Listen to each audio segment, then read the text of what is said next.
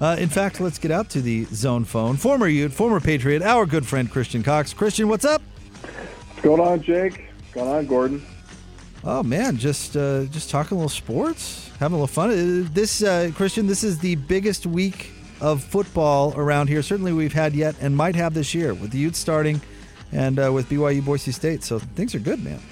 Yeah, I can't ask for a better Friday night and Saturday, right? And then you get some N F L on Sunday. I couldn't ask for a better weekend. Christian, did you ever play Boise State when you were at Utah?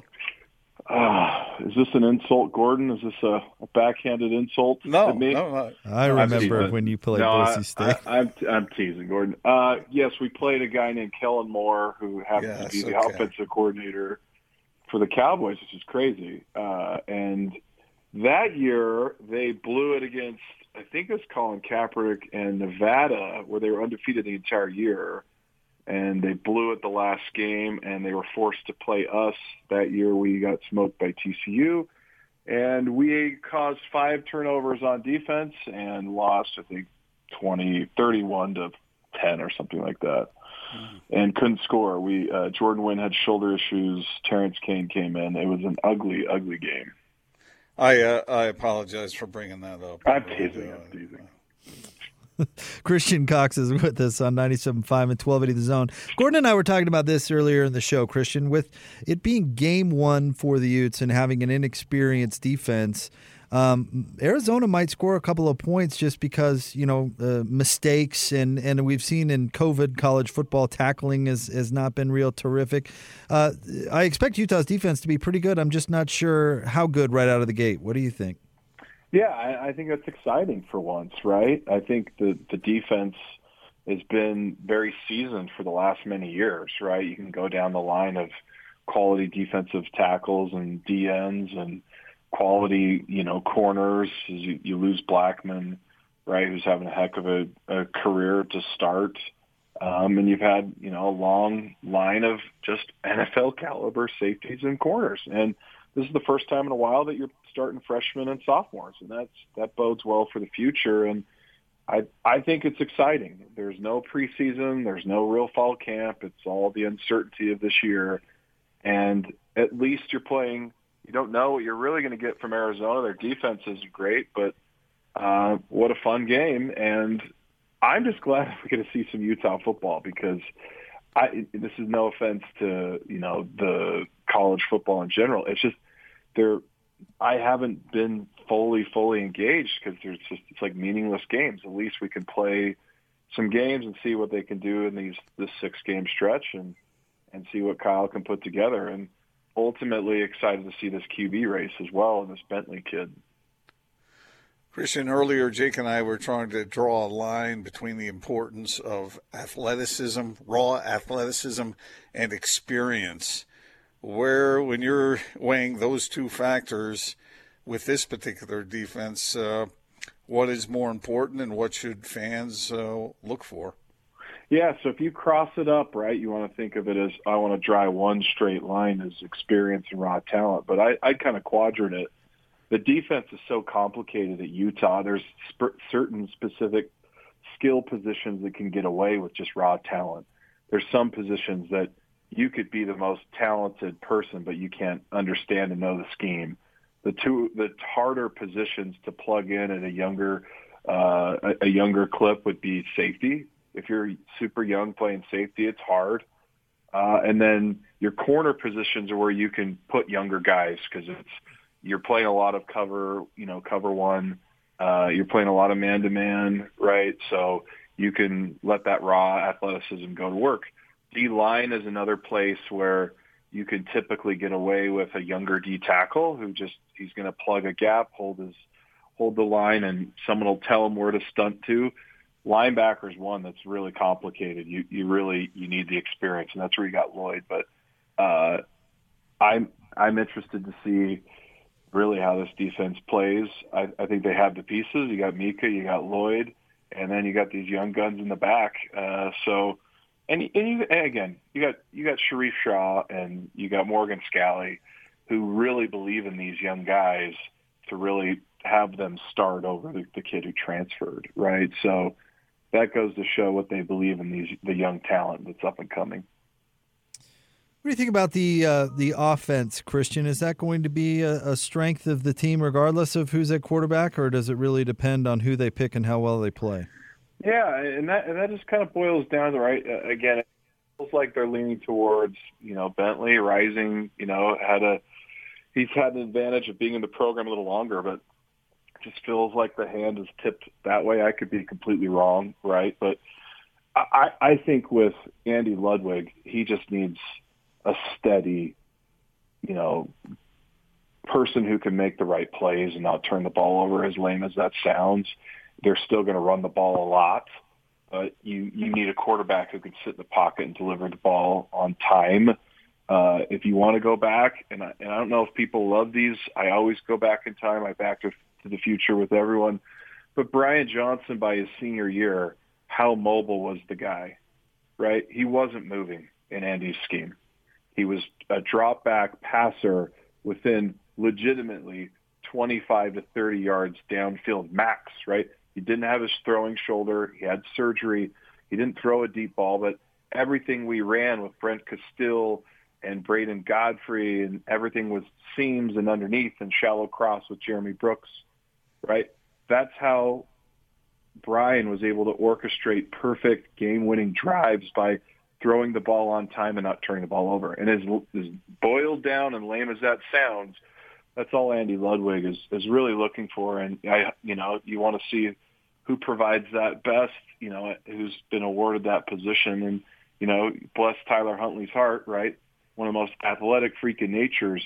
But when Utah got into trouble last year is when Utah became a hero ball and he had to go do everything with his feet and was trying to make all of the plays. But when it was in the pocket, you know, giving the ball out to Zach Moss when he'd leak out, uh, you know, that's when Utah was really successful. So interested to see how the offense runs. Speaking of last year's team, it was, it was quite good. Uh, some people pointed at the offensive line as being a spot that needed improvement, and we did see some uh, some porous uh, blocking from time to time. Uh, how does a group like that get better from one year to the next? Yeah, and, you know, the majority of them came back. I saw some depth, depth charts shift uh, a little bit there uh, with Tonga, but that's that's a group – that if you can return players, they need camaraderie. They need experience together, right? Why Oregon's offensive line was so good last year is because they all they returned five offensive linemen, and they had Sewell, right, who's going to be going to the N F L, right? You need experience. And it, offensive linemen, to all my offensive linemen brothers who are listening, they are weird. They are the weirdest guys. They're super bright. But they are weird, and you got to be crazy to play offensive line, and you really have to have a brotherhood to want to, you know, know all of the schemes. And it's it's they're complicated offenses, and, and they go against really tough defenses. And you hope the offensive line can improve because against Texas and Oregon and a lot of the other games, Tyler made up for the the, the, the holes in the offensive line last year with his legs. Uh, you hope that they get better this year, and from the size and the weight and the experience looking across the board, they look pretty solid. I want to ask you about Arizona, Christian. I'm trying to think of the best way to ask you this, but the, you know, the Wildcats have been good at times uh, over the past twenty so uh, some odd years, but for the most part, they've been, you know, average or or below average, and they've they've gone through several coaches. Is that Is that a good job for a head coach and they just haven't found the right one, or is is it a loser for some reason? you know, I I don't know. Like you, you look at some schools, and some schools are basketball schools, right? Like my entire life, U of A has been a basketball school with Lute Olson, right, back in the heyday, and Mike Bibby and those guys and winning a championship. Football, I've never known them to be anything great. Surprisingly, Rich Rodriguez had a good little streak. Actually embarrassed Utah at home uh, when Utah had a shot. Um, this was Nate Orchard's years, I think, and they got ran all over. I would equate the Wildcats to, like, the Cleveland Browns, maybe not as bad as the Browns, but it's like even Bill Belichick went to Cleveland with Nick Saban and they got beat, right? They, they didn't win. So it's like Is it a doomed franchise? Is it a doomed college football team? That's probably a, a way uh, exaggerated, you know, statement. But I, my entire life, I've never seen them be amazing besides the Rich Rod years, and that was, I think they won, they, they lost in the Fiesta Bowl to Boise. Christian, do you think Utah is to the point now where Kyle has, and Kyle, by the way, had a, has a, a new extension to his contract today. I don't know if you saw that, but uh, he's uh, he's got he's got a contract till what was it, twenty-seven? Yeah, Jake? twenty twenty-seven, yep. An initial four yep. years. Yeah, yeah. Yep. So good for him. But that shows you sort of the consistency he's built with this particular program. Now, are they to the point now where they're going to be? They are going to be good every year. Well, I, I'd like to be proven, uh, you know, the other way. Like, it's just insane to think the years after I left Utah, right, were the first years in the Pac twelve, right, two thousand eleven, two thousand twelve, two thousand thirteen. And there was a stretch. They didn't have the depth. Kalani was on staff, too. A lot of the staff was there, and they were fighting for their jobs, if you remember some of those, the weird summer. Right, there was even some weirdness with Gary up at Utah State, and, and he was gone at Wisconsin and Oregon State. And uh, listen, Kyle Whittingham, like him or not, is the most consistent person I've I've ever met. Right, probably next to my wife. Like, that guy is a machine. He outworks anyone. He does the same thing every day, and he instills confidence in his teams, and he maximizes the talent out of his teams, and that is just proven year after year as he's putting guys in the league, and he's really changed people's career paths, right? To, to some people not like his style because it's it's it's pretty militant. I'd compare it to Bill Belichick. It's it's very rigid. It's structured.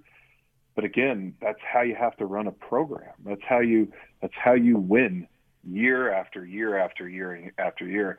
And what Kyle's done, even replacing Urban Meyer, if you remember back in, you know, the years I was out of the country, but, you know, where people were like, oh, well, he's just the D coordinator, and I think that pissed him off.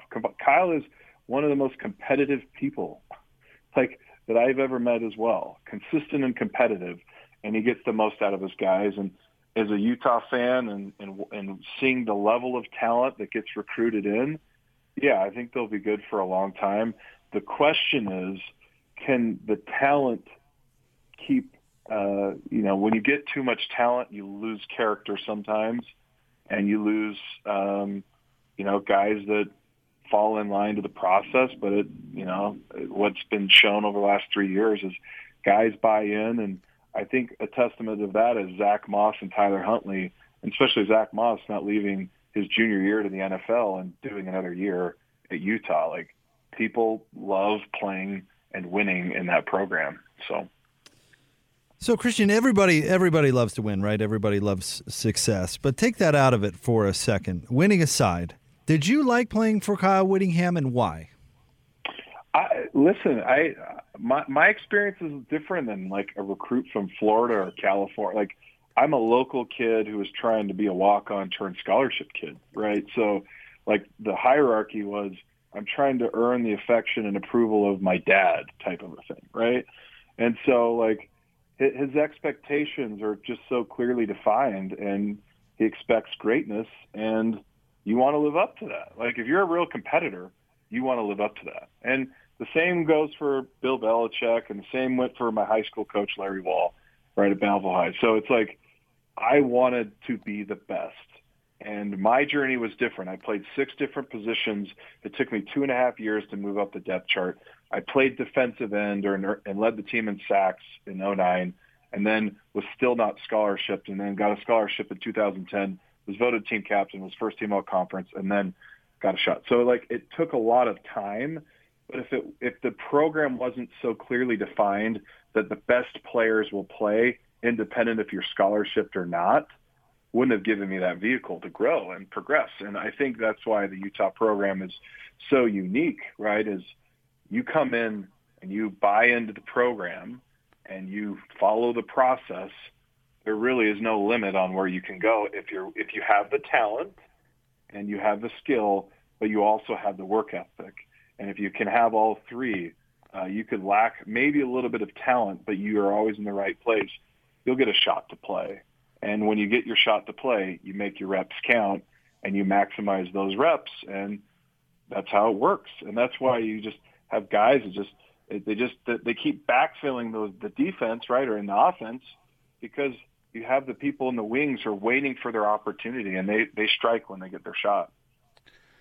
So all that being said, Christian, is there a player on this year's team that you are most excited to see play, or that you think might uh, really blossom into a great, great player? Yeah, I, I listen, I think Mika Tafua is a freak, and I, I liked him last year. I liked him a lot, right? Bradley and I was terrific on the other bookend, uh, but as a defensive end, in terms of size, speed, and instinct, Um, he is a special player.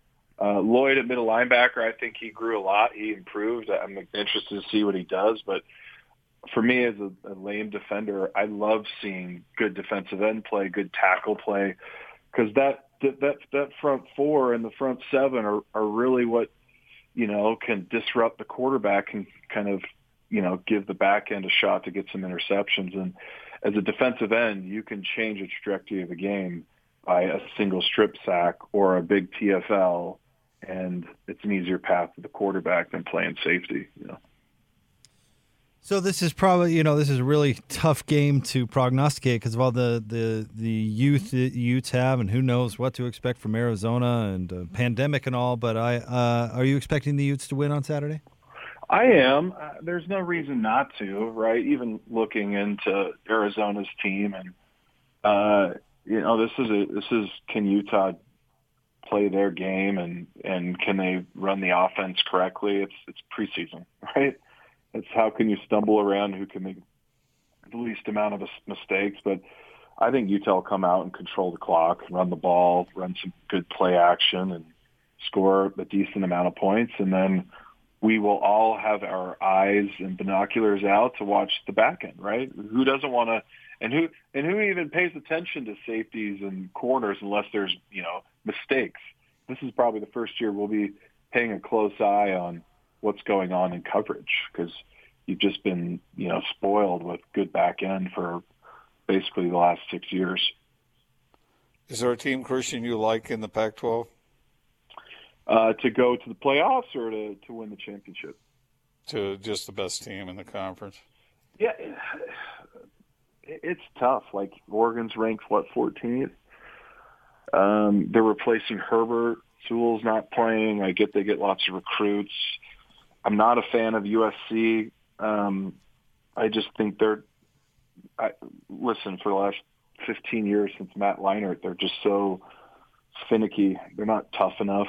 Um, I, Oregon just seems like the team that will, that will kind of come out on top. Stanford will probably rebound, but – Uh, Oregon has the athletes, and I'm I'm interested to see what Utah does. Right? Again, you know, they've gone twice to the Pac twelve championship and have come up short. Um, that's ingrained in those kids who want to play. It's a short season, so can you navigate COVID? Can you uh, stay somewhat healthy? And we'll see where we go. But probably, you know, without having seen any film on anyone, and nor, you know, we you didn't have real spring ball and a real fall camp. It's tough to predict. It's interesting that you say that, because uh, I recently uh, recalled a quote from Zach Moss uh, after uh, last season, and he was talking about this coming season, and he said that the players who have not really experienced or didn't have as much experience as the guys who have been on the field, he said they have been able to observe and absorb the recipe for yeah. winning. And I thought that was an interesting comment. No, it's, it's, I, I speak to my own experience, right? In two thousand eight, right, I backed up Paul Kruger and Kohamisi and watched our team go undefeated. I contributed, I played, but I wasn't, I wasn't a starter. Was was I chomping at the bit in two thousand nine to play? Absolutely. two thousand ten, did we keep the tradition going? Uh, yes. And, and I think as all Utah football players and fans, like, that's what's unique, and we all should be grateful for what we have, is a continuous tradition that over the last twenty years, really, at Utah have been really good, maybe a little longer, right? And that's all I've known, right? There's people who've been around longer that know the tougher years, you know, Jim Fossil, pre-McBride, but it's because of the expectation and the recipe. And Zach Moss kept that going, right? That that tradition, though, goes back to Jamal Anderson and Mike Anderson, you know, and Matt Asiata, right? And all these other great line of running backs like Devontae Booker. And you can do the same at every position, right? You can go back to Luther Ellis and Starlo Tulele and all these other great D linemen that have their time in the N F L. And I think that's what makes, you know, college football so pure and fun, because it's just, it's nostalgia, right? Because when we get all together, you, you look and behind you of like the greats, and then you look at these young pups who get their shot to play, and it's over in a blink. I think that's, for me, it's been the, the greatest learning experience is football is like a bad girlfriend, right? She breaks up with everyone at some point, whether it's in Little League, whether it's in high school or college or the N F L, she will break up with you. There is no continuous, you know, playing in, the, in football, and you just be grateful for the time you get to play. And I look back, it's been ten years since I've played, and I've got four children, and I'm a father, and my life is completely different now. And uh, grateful for the experiences I was able to, to, to blaze, and the relationships been able to, to maintain and, and gain because of college football. And that's where, uh, you know, I'm, I'm indebted for my life to, to Utah. I wouldn't have met my wife if I didn't go to Utah. And um, just really grateful for the program that Kyle and Gary and Anderson and Kalani Sitake and all these people have created up there. And, and now it continues with Morgan and Sharif and, and Lewis and the rest of the team. Hey, Jake, did you write that down? Football is like a bad girlfriend. I didn't, but I'll I'll make sure and remember. Uh, last day, last thing, Christian. Uh, personal question for you, because you mentioned you have you have four young kids. Uh, did did you guys do a family costume from Halloween this year? We do, yeah. We we do every year. When we lived in California, we went and did the the old trick or treating at Disneyland. We were the Incredibles. Um, this year, my son got into Mario Kart on sixty-four, and so my wife was Luigi, I was Bowser, my daughter was Toad. My son was Mario with a mustache, and my other daughter was Princess Peach. That's pretty and awesome. My, and then my baby son was Toad as well. So it was fun. Nice. Nice. Nicely done. Uh, Christian, thank you for jumping on with us, buddy. We appreciate it. Good to talk to you guys. Back Go at you. All right, our friend Christian Cox with us here on ninety-seven point five and twelve eighty The Zone.